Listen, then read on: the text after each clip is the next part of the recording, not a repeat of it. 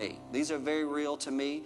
Uh, I can't say that I'm the authority on this subject today, but I can say this I'm not a novice on it either.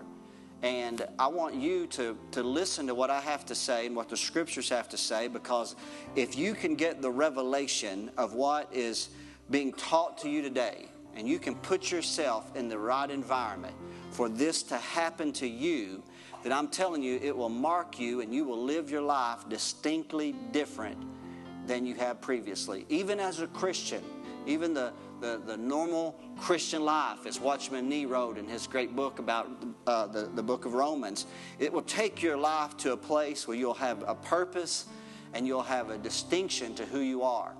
And I want to begin, first of all, there's three passages of Scripture that we're going to look at today, and we're going to weave them together. And there's a common word that's found in all three passages. It's only just a few verses in Second Corinthians that we're going to read.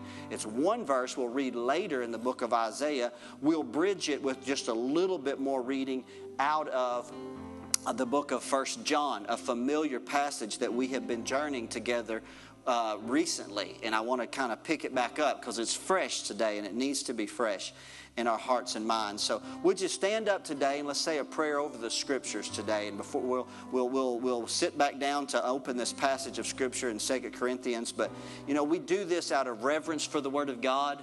If you're unfamiliar to our fellowship, this is we're copying an ancient practice of the Hebrew people. The scripture says in the book of Nehemiah that Ezra stood on a, what was called a pulpit, King James English. It was a high tower that they gave him so that when he read the scriptures, he'd be visible to all the people. And the Bible says that when he opened the book, that all the people stood up. And that's what you're doing today, is you're linking to that historical moment. And what you're saying is, I reverence the Word of God. Uh, we recognize it. We recognize just simply the reading of it that you've been doing personally, the public reading as well as the private, but we also value and deeply appreciate the public preaching of it. For Romans 10 17 says, faith will come by hearing, and your hearing is by the Word of God. And so, if in this sermon the Word of God is revealed to you, it's going to lift your faith. Come on, with faith, all things are possible. remember this God responds to faith. That's what God, that's what moves the heart of God. It's your faith. And so I'm going to believe that as this word goes forward today, it's going to lift your countenance in such a way that's going to strengthen you to believe God for something that I think is very, very important to us. So, Father in heaven, we humble ourselves in this room amongst this church family. And I pray today, God, that you would strengthen us as we open the Word of God, as we read it and meditate on it. Now, Father, I recognize in and of myself, I am so limited. God, in my, uh, my ability to communicate. But I recognize, God, that if you will quicken things in me, if you will, Father God, do a work in me that is tangible, then you can use me as a vessel today. Isaiah said, Father God, that, that you would give me a word in season that's my prayer today, God, a word in season for this fellowship today, God. It's in Jesus' name that we pray. And everybody said, Amen and amen. And you can be seated, and as you're seated, if you've turned to Second Corinthians chapter 1, we're going to take three verses, but our emphasis will be upon one verse. And the way, not only the particular context, but the way it's written, what it has to say, who it's spoken to, and see if we can somehow connect to it. 2 Corinthians chapter 1, verse 20, Paul says, For all the promises of God are in him are yes, and are in him amen, unto the glory of God. You want to say that with me? All the promises of God are in him unto the glory of God. They're yes and amen. Now that's in opposite, opposition to the 19th verse, which was, it was not yea and nay, but in him it was yea. His promises are yes. God reveals them to us. But it's the 21st verse that's, that speaks to me today, transcends into the 22nd verse, but it's the context that's revealed to us in the 21st verse that I want to talk to you about for a few moments. Now he which establisheth us with you in Christ, who establishes us. It's important to be established in your faith, especially in the, uh, the generation that we live in today. Paul said in the book of Ephesians that we should not be moved by every wind of doctrine. You have to be, you've, you've, Colossians says to be rooted and grounded. That's why we're journeying through the scriptures. That's why we, we, we, we set our heart. When we sing songs, we target songs that have a biblical uh, context to them. They're scriptural. The words that are, they're in essence, they're following with doctrine. They're, you continue in what you have believed, the apostle said. You, you recognize, you know, the apostle Paul told Timothy, he said, I want to remind you of which you have learned them. He said, you, From a child, you have known the Holy Scriptures, which are able to make you wise unto salvation. Before I left, I was sharing with you from the part of the error of our generation is that we don't know the Scriptures. Jesus reproved the Sadducees because he said, You don't know the Scriptures nor the power of God. It's our responsibility to know the Word of God to hide it in our heart, to have it written on the tablet of our heart, to meditate upon it, to think about it. It's God's mysterious will revealed to us right here in the pages of the Word of God. It will unlock His promises. They'll be yea to you. Come on, when the Word is written on the tablet of your heart, it will no longer be yea and nay. Will It will be yea. Come on. It will, the Word of God, the unveiling. Here he says, so, so God will establish you, He will strengthen you. And that's very important that you be strengthened in your faith. That's why you're here this morning, to be strengthened in your faith. Come on, amen? To worship the Lord, to bring Him praise, but to also be strengthened in our faith. It's a work of the Holy Spirit. But notice this 21st verse. He said this He said, Now He which establishes us with you is Christ. And look at this, and hath anointed us is God and hath anointed us is God. Now let's tie it to the 22nd verse, who has also sealed us and given the earnest of the Spirit in our hearts. Here, the apostle uses a word that he is very familiar with, but many in our generation are not familiar with. It's oftentimes a missing compound in our worship services today. It's missing often in the lives of the contemporary church, and it's something that the apostle is writing from a, a background in Judaism and also an awareness of the ministry of Jesus, but also in what God is doing through the prophets and the apostles of the first century. And he says this God hath anointed us. Now, that's a word that we, some of us, use very casually. JoJo prayed a moment ago, and he prayed for me. He said, God, would you anoint him to preach your word? Did y'all hear that? Anybody recognize that? Then he prayed that God would anoint you to hear the word of God. Okay, now I want to try to give some, I want to elaborate upon this because I think that every one of us need to arrive at the place where we can say with the Apostle Paul, It is God that has anointed me. Where you understand the ramifications of what you're saying, that you know what it's like to be anointed by God, to have something distinctly different in your life that's tangible. The word anointed in the Greek actually means, in the purest form, to simply rub with oil, to rub with oil, to smear with oil. But he also, in the Strong's Concordance, it brings a revelation of its historical context as well because he uses this word descriptive of the anointing, unguent. In essence, it's got a fragrance to it. And so remember this when the apostle Paul is writing to the Corinthian church, which is a, a, a, a Greek church, if you will, a, in essence, as he's writing to them, he's reaching back to his historical training in Judaism. And when he uses the term, God has anointed us, I know there are images in his mind that, are, that, that he is tracing. And I want to I wanna share with you in the context, the historical context that would be, have been in the minds of the apostles Apostle Paul, as he's writing, It is God that has anointed us, would have been the holy anointing oil that was in the holy place that was held by the uh, Levitical priesthood that God had instructed Moses back during the days of the Exodus to make a compound ointment of olive oil and certain oil this morning, but many times we put a little bit on somebody's forehead or on the top of their head. But if you read the scriptures and you understand Jewish history, when they consecrated Aaron, they didn't just put a little drop on his forehead, but they literally took a horn of oil, horn, and filled it with oil, the horn of an animal, uh, the goat, filled with that with that fragrant oil, and they poured it on top of his head. Now David saw it. David looked back to it in Psalm 133, and he said, "How good." Good and pleasant it is for God's brethren to dwell together in unity. He said it's a fragrance about it when the church and the people of God are unified. He said it's a beautiful thing. He said it's like the oil of anointing that was poured on the head of Aaron. He said it ran down on his face, it was on his beard, it came off of his shoulders, and it literally rode all the way down to his feet. He was literally anointed by God. Now, let me tell you, when that moment occurred, the morning before before the anointing, uh, Aaron could have got up and he was just the, the, he was just the brother of Moses, a former slave in Egypt. But after the anointing was applied to his life, he was now God's high priest. Come on, with accesses and privileges that the common man did not have, glory to God. He was anointed uh, by the Father. Now, that holy compound anointing oil in the historical context of Judaism would be reserved for three people groups. First, it was for the priest but it was also for the prophets. Because you may remember Elijah when he was praying up on the mountain in the cave when he was in great despair. Does anybody remember that in the book of First Kings?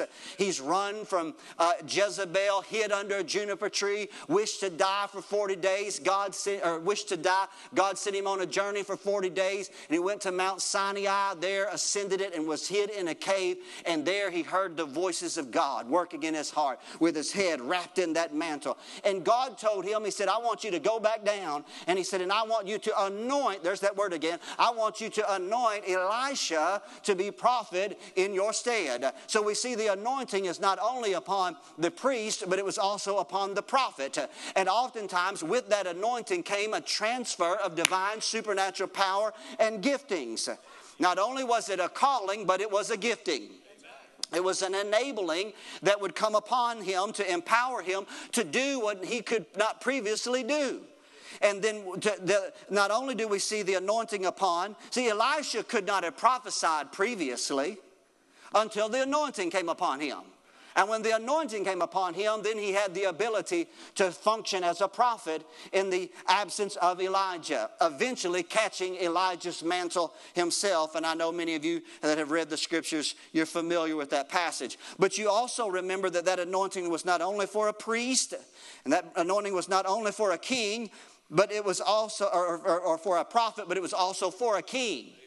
Amen. We heard the term, they anointed him king. I always r- love this one passage of scripture. I know the story of David's great victory over Goliath is in 1 Samuel 17. But it was when Samuel the prophet heard the voice of God to go to the sons of Jesse and to anoint one of his sons to be king in the stead of Saul. You remember this. And when Saul, or, or, excuse me, Samuel arrives there, the whole city is moved because when the prophet came to town, it was either for a great celebration or it was an announcement of judgment. So the heart of the whole little village of Bethlehem was in fear and trembling because why is the prophet here among us? Is he going to call down some type of fire of God upon us? And he said, I just need to meet with Jesse and I need to have, we're going to have a feast, but we're not going to have a feast until I do my business. He shared with, Je- with Jesse that he was going to anoint one of his sons to be king. And you may remember that the very first man that stood in front of him was the eldest son of Jesse, Eliab. And Eliab, the Bible says, was a man of great stature. That's why you can't judge somebody's anointing by their outward appearance. He, was, he had all the physical attributes and characteristics. He would have been, uh, you know, what is that magazine, GQ? He would have been on that in today's culture. And, and when, when, when even Samuel, for a moment, looked at him for a moment and said, Surely the Lord's anointed is in front of me. Surely that he's got everything we're looking for in a king. Uh, but God said, You're looking on the outside. Uh, man looks on the outside, but God looks on the inside. Uh, and he said, He's not the one that I've chosen. One by one, seven young men stood, and finally, no one to stand there to be anointed. He said, Surely there's somebody else. And he said, Oh, by the way, my youngest son is David. He's ruddy and of a beautiful countenance. He's out in the sheep. I forgot about him. Somebody go and call him. And when Samuel laid his eyes on that 16 year old young man, the Spirit of God quickened in his heart and said, Surely that is the one right there. Anoint him. And in the midst of his brothers, all of his brothers looking on enviously. See, God can anoint you while everybody else is pouting and angry and they're frustrated. I don't know why God called. He just called us. He said, That's the one. He's a man after my own heart. And Samuel took that horn of oil and poured it over the top of David's head. And the Bible says these words, never forget them. And the Spirit of God came upon David from that day forward. Glory to God. Now, let me say this uh, David was a psalmist before the anointing came upon him. He could play an instrument with his hand, but I'm here to tell you, oh, how worship uh, changed out in the sheepfold uh, when the Spirit of God was upon David. Let me tell you, that's what'll change a dull, dry worship service. It is the anointing of God's Holy Spirit. That's what'll change the preaching element that we have missing in our modern pulpits today. It is the anointing of Almighty God. if we can have anything, I'll tell you the thing I want the most. I want that supernatural distinction, that unction, uh, that divine function that comes uh, from the empowering of the Holy Ghost. Uh, it will change our church, it will change this community, and you and I have it. God has anointed us. Hallelujah.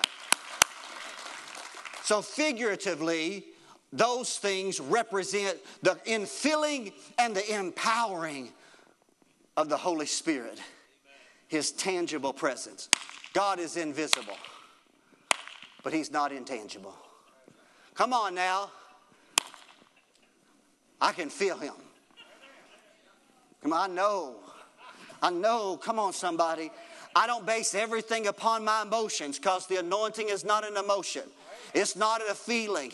But let me tell you, God's presence will still at times agitate uh, your emotions. God made us emotional people. And when His presence comes in, you will recognize it. Uh, it was tangible, it was unguent, it was fragrant, it had a smell. You may not see Him, you may not hear Him, but you will know He's present uh, because of His glorious anointing. Did you know that we call Jesus Christ, and you've heard me say this many times, we say that name so loosely. JoJo Riggs, Shane Parrish, Lee Brown, Jesus Christ doesn't mean the same, shouldn't be in the same context, shouldn't be using it the same way. In the Hebrew, the name Jesus is Yeshua. We also know it's been translated Joshua as well. We're familiar with this. There's no J in the Hebrew alphabet, it's pronounced with the Y sound, Yeshua. Yeshua the anointed one. Christ in the Greek is Christos, and it means the anointed one, and it is a messianic prophecy that there would come one that would have the anointing of God upon his life. He would be both prophet, he would be priest, and he would be king, glory to God, and he would have an anointing above his fellows. Hebrews looked back and wrote about what they had understood the psalmist to have written in advance of his coming. For the psalmist had written that there would come a day when there would be one that would be anointed uh, with the oil of gladness in the midst of his brothers. Uh, and that fateful day occurred uh, when Jesus of Nazareth had come to the baptism service of his dear cousin John. And when he began to walk down the banks of the Jordan River, John, doing his baptism of submersion in the swirling waters of the Jordan River, lifted up his eyes and he said, Behold, the Lamb of God that taketh away the sin of the world and John's heart began to beat uh, many more times than his normal pulse uh, would allow for, for he knew he was standing in the presence uh, of the Holy One of Israel. And he submitted himself to him and said, I have need to be baptized of thee. And Jesus said, To suffer it to be so for all righteousness' sake. And when John baptized him in water and raised him up, when he came up out of the waters, the Bible says that the heavens parted and the Spirit of God descended descended in bodily form like as of a dove. John the Apostle would reclaim the words of John the Baptist when he wrote about it in the Gospel of St. John, chapter number one, when he said, He that sent me to baptize with water, the same said unto me, Upon whom that you shall see the tangible expression of the Spirit of God. When you shall see that Spirit come upon him, you will know that it is He which shall baptize with the Holy Ghost and with fire. I baptize with water, but there is one standing among you whom you know not. He it is which shall baptize with the Holy Ghost and with fire, and the latchet of his shoe I am not even worthy to reach down and unloose. He is the anointed Christ of Almighty God, the anointed one, Jesus. Jesus is the anointed one. Come on, and when he began his ministry, he had a ministry distinctly different from anything anybody had ever seen. Come on, I mean miracles, signs, and wonders. And do you remember that the first passage of scripture that he turned to later to affirm his messianic calling was when he had returned to Nazareth? Nazareth, where he had been brought up. It is not where he housed the hub of his early ministry. He housed the hub of his early ministry at Capernaum. Now, Capernaum was a seaside city around the lake on the southeastern side of the Sea of Galilee. It was there that he had called Peter and Andrew to be fishers of men, not just fishermen. And it was there that Jesus set up his initial ministry. And you may remember it was there that one of the first miracles that Jesus performed was at the synagogue at Capernaum. And it was not that he went there to do anything, he just went there because that was what his normal order to do was to go uh, to the synagogue on the Sabbath. But I'm telling you, the anointing stirs things up. And so it was just a calm, casual, everyday service that familiar people had come to week after week, but all of a sudden, uh, the light of God's glory, the fragrant one, uh, the one with the distinct, tangible fragrance, had entered into the room, and the demons that had tormented people and been destructive to their lives could not abide in the presence uh, of the anointing of God. And that's when the demon began to cry out, uh, and Jesus drove it out of him. And that's when people said, Wait a minute, we've never seen anything like that. You know why they had never never seen anything like that because they didn't have the anointing uh, of God in their life. But now Jesus' anointing is agitating. That's why he said, Beware when every man speaks good about you.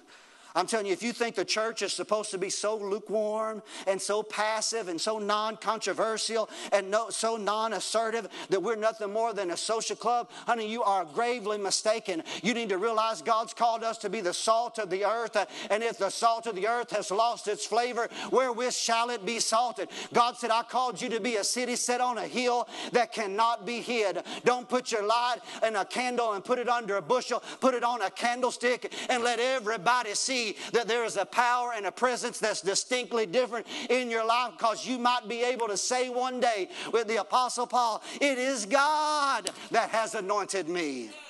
It is God that has anointed me. Hallelujah. And so, Jesus' ministry, when he then went to Nazareth, the messianic passage that he turned to, and you're familiar with this, and they weren't ready to receive this. John said that he came to his own, and his own received him not. But he turned to the place in the book of the scroll of Isaiah to Isaiah 61.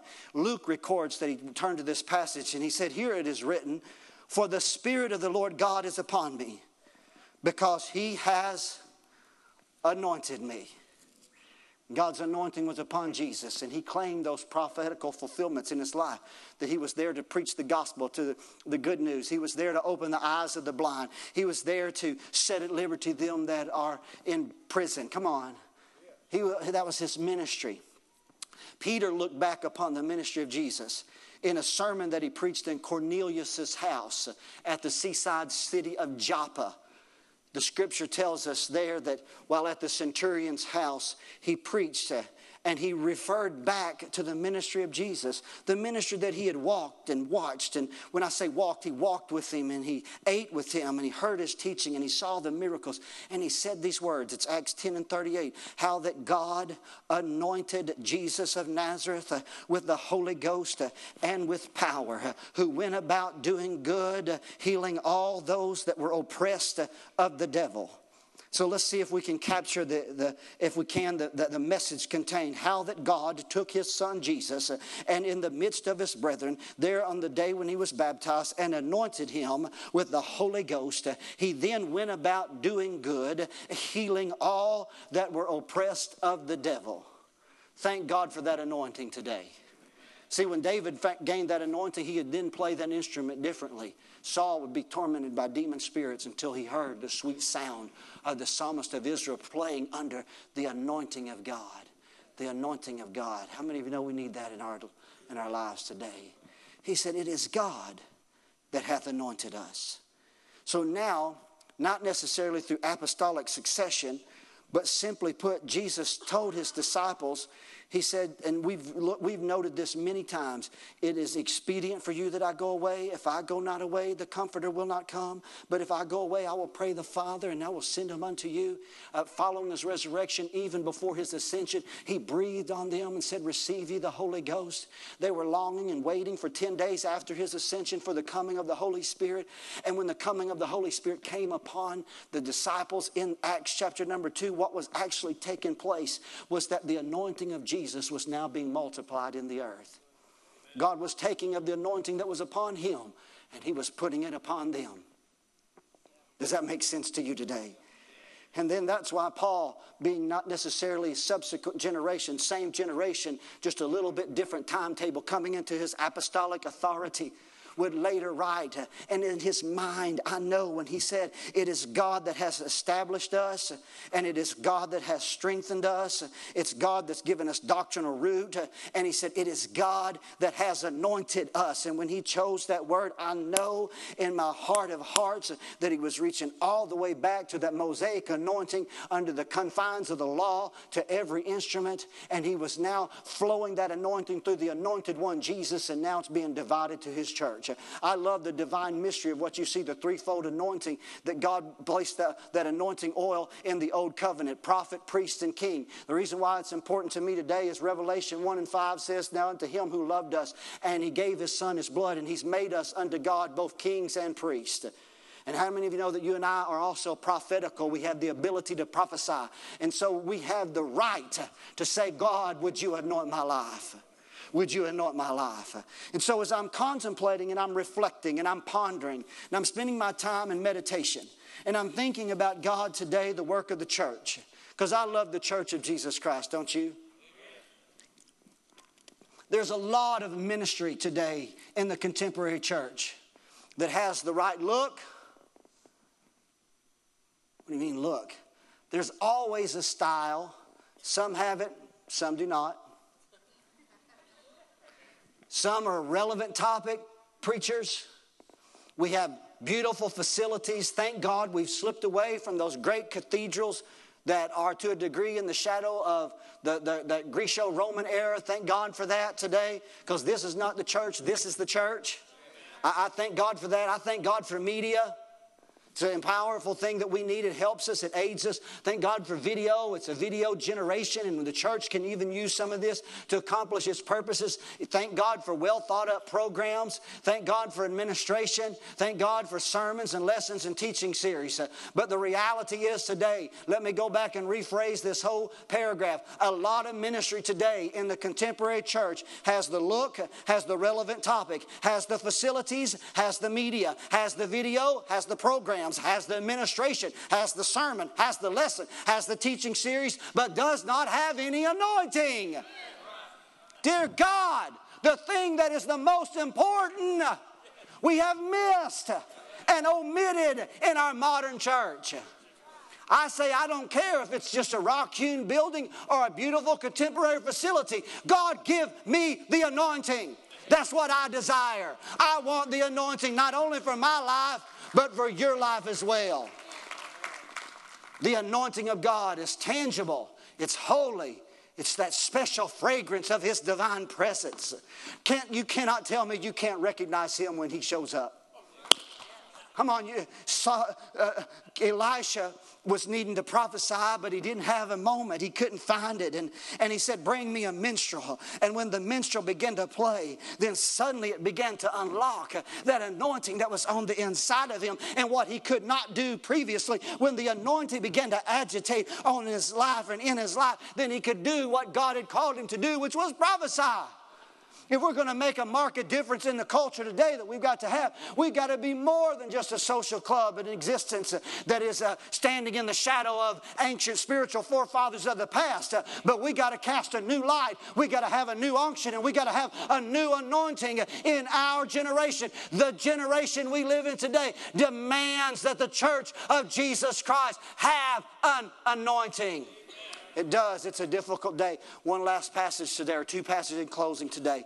First John. Turn with me for just a moment to First John, if we can. I didn't bring my watch today, so I don't know what time it is, so that's okay. I guess I got a lot to say down on the beach. I want you to see this. Now, you and I have been traveling. I don't, I don't want to get feedback, but I'm going to turn that a little bit because I can't hear myself. When I do, I get louder. And I don't mean to. I get louder, but my voice gets weaker. First John. I want to show you a mystery about the anointing. That even a lot of, even, even some in days gone by that knew about one component of the anointing, but missed one of the greatest revelations about the anointing. And this is what I'm going to close with you for you today. In First John, this is an important passage because John is addressing the heretical teachings of his generation. Heresy. Heresy was easy to accomplish in the first century because God had chosen a, a distinct apostolic ministry to take the, Jesus, the teachings of Jesus and pass them on, right? Go ye therefore and teach all nations, teaching them to observe the things that I have commanded you. The Holy Spirit will bring all things into your remembrance, right? And He does that. So, this group of men, and then men and women, and the teachings of Jesus, they began to spread. Now, John is writing to correct doctrinal errors that had begun to creep in because doctrinal heresy was easy to create because all you had to do is write an epistle, sign it in the name of an apostolic father because everybody did not have a copy. Now, we, we, we are without fault because we've got the Word of God. When cults and heretical teachings are accepted in our generation, uh, we are the blind leading the blind. We, uh, there's no reason for that because we've got the Scriptures. John is writing to correct some of the heresies that are given place to the spirit of Antichrist, which anti is opposite of, in essence, opposite of the true teachings of Christ in his day by saying, You heard that many anti, that Antichrist will come. He said, Even now there are many that have already come. It's a spirit even more than it is a man. People are always looking for a man. Maybe there will be an Antichrist. I don't know. I may not ever see that, but I can tell you the spirit of Antichrist is at work in the earth today. It's at work in a lot of the contemporary modern church in America today.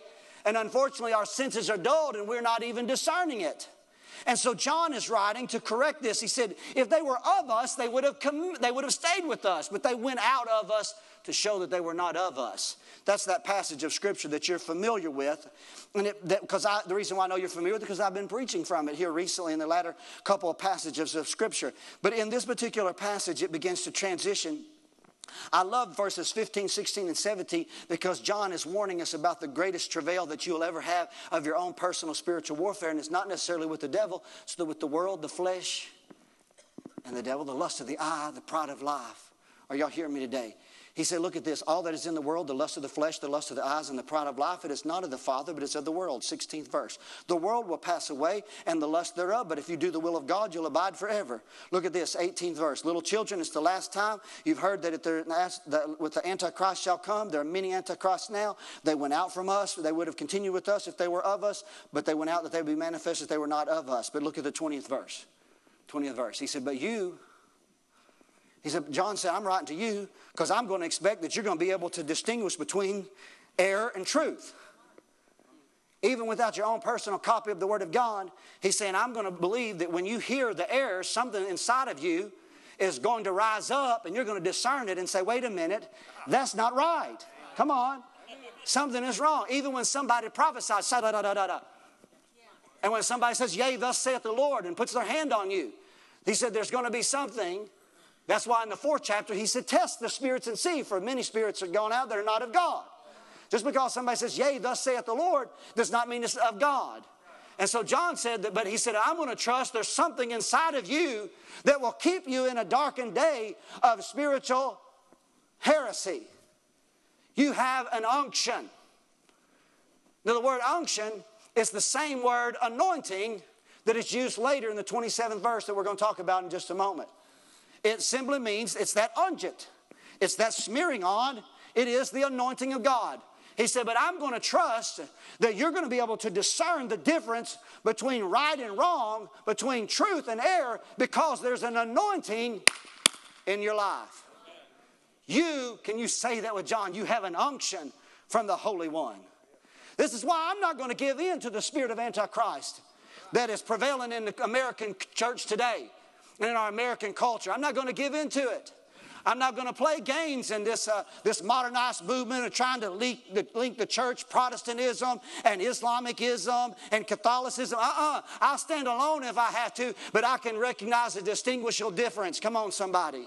And we need the anointing. He said, You have an anointing, an anointing from the Holy One, and therefore you know all things.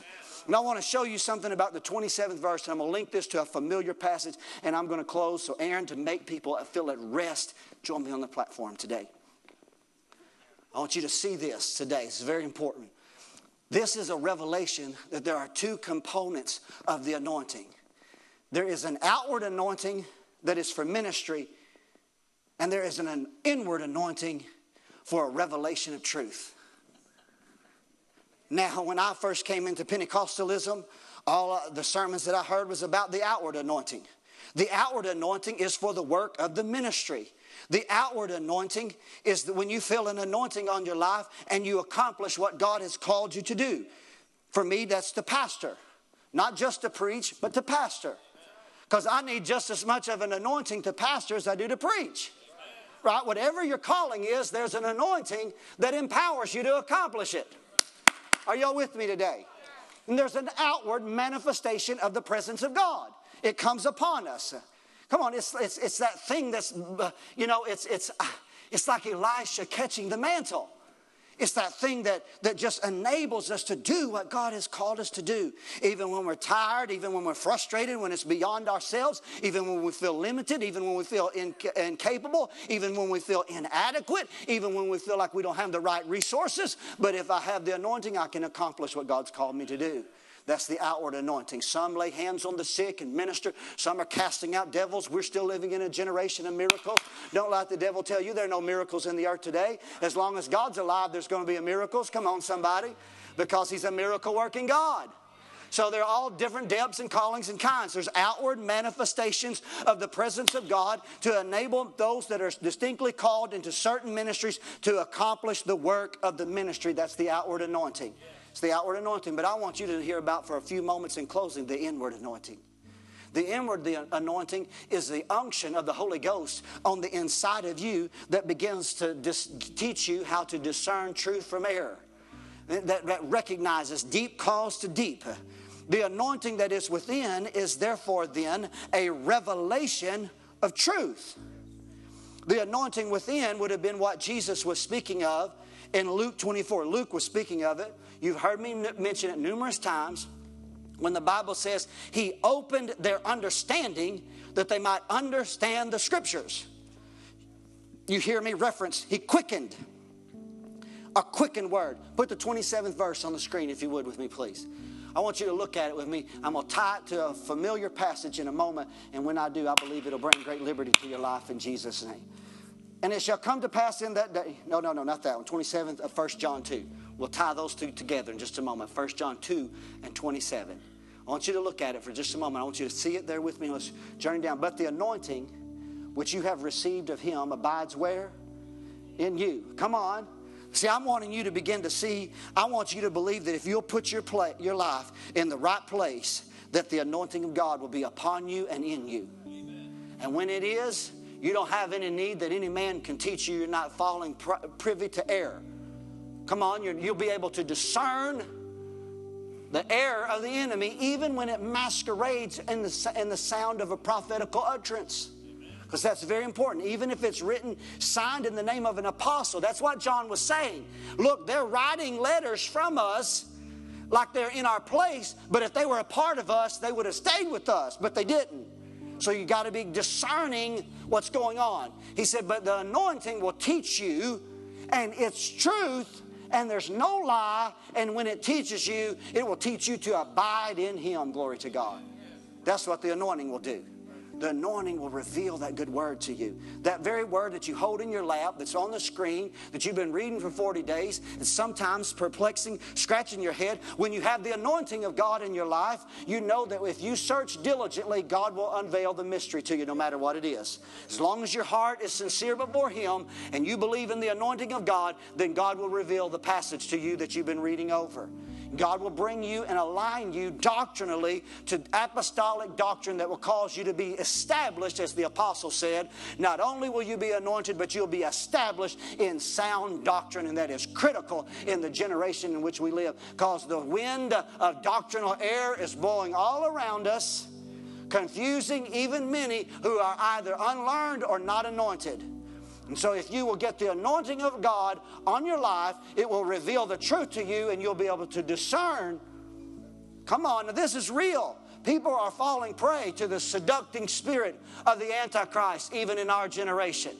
People are coming together, churches sometimes are full, but there's no true lifting up of Jesus. We're not abiding in Him. It's all in times just a show. Listen, it's not about just filling every seat up in here. It's about people coming together in a common agreement that where we are united as a fellowship, He will be in the midst of us and we will abide in His presence. That's what we're longing for the anointing. Well, I, wanna, I believe in that inward revelation. Because, see, there are times nobody's there to pray for you, Shane, when you're in distraught situations. I said that earlier about, you know, that solace that we often need and sometimes we're, you know, the, the storms of life, JoJo echoed it later, batter or badger us. How many of you have been there? And just, and there are times if you could call the preacher, you would, but you don't. Those kind of things, or you don't have anybody. You think, well, how can I find my, how can I, I feel yoked down. There's a term I want to talk about. My final point of closing today the yoke. The yoke. Because it's heavy. So, weight, apprehension, anxiety. Fear. Satan wants to stir up fear. Some of you are living in fear right now. We're living in a generation that if you spend your face in front, you spend your time in front of Fox News, CNN News, ABC News, the spirit of fear, fear will fill your heart and mind. It will. Uh, come on, I'm telling the truth. You got to remember everything that was written in this book was written in cataclysmic days of heavy oppression. But we have the promise of the truth, the anointing of God to reveal the truth to us we don't have to succumb. Some of you are facing real heavy situations. How do I know when I'm anxious because I feel like I have a weight? Have you ever been there? Come on, it just the heaviness just it's like it just sits just sits on us. Go back to that passage in Isaiah 10 and 27. Let me show you something about this today. There's a mystery. Now, you don't leave me. Don't leave me emotionally. Don't detach from me today, because if you do, you'll miss the whole heart of the, the message today. I know I preached a long time, but that's all right. You need it. Isaiah 10 and 27. And it shall come to pass in that day. Now, the context of this is about Israel and uh, another opposing country. I think it's the Assyrians, but I, I can't recall just off the top of my head. God said, It shall come to pass in that day that his burden shall be taken away from off thy shoulder, and his yoke from off thy neck. Come on, make the forked thing. You know what? You know what a yoke is, don't you? The old days of the of the oxen, yoke of oxen wooden staves kind of on an angle together, and the oxen would be there, and that's even the, the term in Second Corinthians 6 unequally yoked together. See, you might be yoked together with something other than a spouse that's unsaved. That's why we always. You might be yoked together with oppression. Come on now. You might be yoked together with unbelief and fear and anxiety or worry generational curses, beating yourself up, self condemnation all the time. You're yoked together with it. and it weighs upon you and you don't seem to get free. Here it says the yoke will one day be destroyed. Now, what will it be destroyed by? By the anointing. Now, that's a powerful thing. But let me take you deeper with it, okay, today. When I was first involved in Pentecostalism, I heard this phrase many times. It is, uh, and I still like to add a little bit of, uh, can I say this respectfully? You know, uh, that the, the, black sounds of preaching when I think about it in my mind, because that's when, that's even white folk used to preach that way. Now we're all, uh, they can be, but not me. I'm going a different direction. I was not named Leotis Brown for nothing, and I'm going to stay true to who God called me to be. Hallelujah. So now, I would hear preaching, this is in the 80s, and the yoke uh, will be destroyed because of the anointing. And so it was this image in our mind that you're seated here under a yoke of bondage, and somebody else will come to you and they will break it off of you. That's the image that was created in our mind. And sometimes that happens. I'm not saying it doesn't because God does anoint us to do great works in His name. But what about when you can't get a hold of anybody? What about when it's Thursday and church is not till Sunday, JoJo? Come on, what do you do then? When that thing's weighing down upon you. We've not unlocked the mystery of the anointing because there's an outward anointing and an inward anointing. That word anointing there in the Hebrew means fatness. Look it up fatness. Fatness doesn't mean everything that we think about it today, it meant rich, strong, and powerful. So change the image in your mind. The writer is not saying somebody will come to you and break the anointing off of you with their anointing. The writer is saying is that you will uh, begin by the power of the Holy Ghost uh, who's on the inside of you to realize uh, that greater is He that is in you than He that is in the world, and you'll rise in supernatural power and that yoke through your prayer, through your prophecy, through your divine unction. When you begin to say, It is God that has anointed Satan, I command you to get thee behind me. I pull these strongholds down. I break the bondage off my family. My mother may have died of cancer. My uncle may have died of cancer, but I will live and not die and declare the works of the Lord because there's an anointing of God that's on the inside of me. Hallelujah. The anointing of God. The anointing of God. Oh God, we need the anointing. God, we need the sweet fragrance. Samson knew what it was like to have the anointing on his life. When the anointing was upon Samson, he could rip a gate off of his hinge the size of a wall and carry it out on a mountain. He could rend an animal, a, a, a lion with his bare hands. He could face a thousand Philistines with just the instrument of a fallen beast. But one day, he pillowed his head in the lap of Delilah, one time too many. And she severed the seven locks of hair off of his head. And she separated him from the tangible connection to his anointing. The Philistines came upon him. Samson, the Philistines upon you. He rose up to shake himself like he had done before. He rose up to just get under that anointing. He rose up to get under it, not knowing, wist not, King James, that the Spirit of God had left him. And they took him bound him with ropes, put him in shackles, pierced his eyes out, and they put him in a grist mill, and he began to grind day after day, day after day after day after day. They would eventually take him from that mill and they would take him on a fateful day and they would put him into the house of the pagan god Dagon. With 3,000 Philistines, they made sport of him. And they eventually took the chain that they had chained him to the grist mill and they chained him to two pillars. But they didn't recognize what was happening because the Bible says this that the hair of his head began to grow Oh my God, let the hair of our head begin to grow again in the Pentecostal charismatic church that's become anemic. We've lost our power, we've lost our unction, and we've lost our anointing. We got great sermons, but we don't have anointing. We got great facilities, but we don't have anointing. We've got great programs, but we don't have an anointing. The hair of his head began to grow, and as the hair of his head began to grow, the anointing began to return to his life, and he found the greatest victory in his death that he had ever had in his life because of the anointing. And you will one day, if you will put yourself in the place where you say, God, will you anoint me? God, I need your anointing.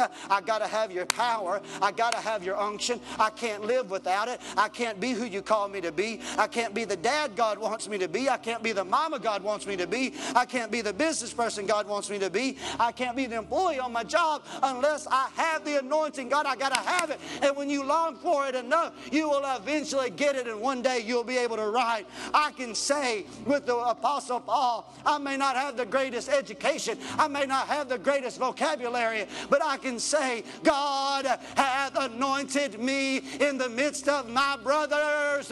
And I want you to have an anointing in your life as well. Stand up today. And let's just do something today. Can we just come to the altar this morning in an old fashioned altar, just of standing in the presence of God and longing? Come on in your own heart and life. God, I need the.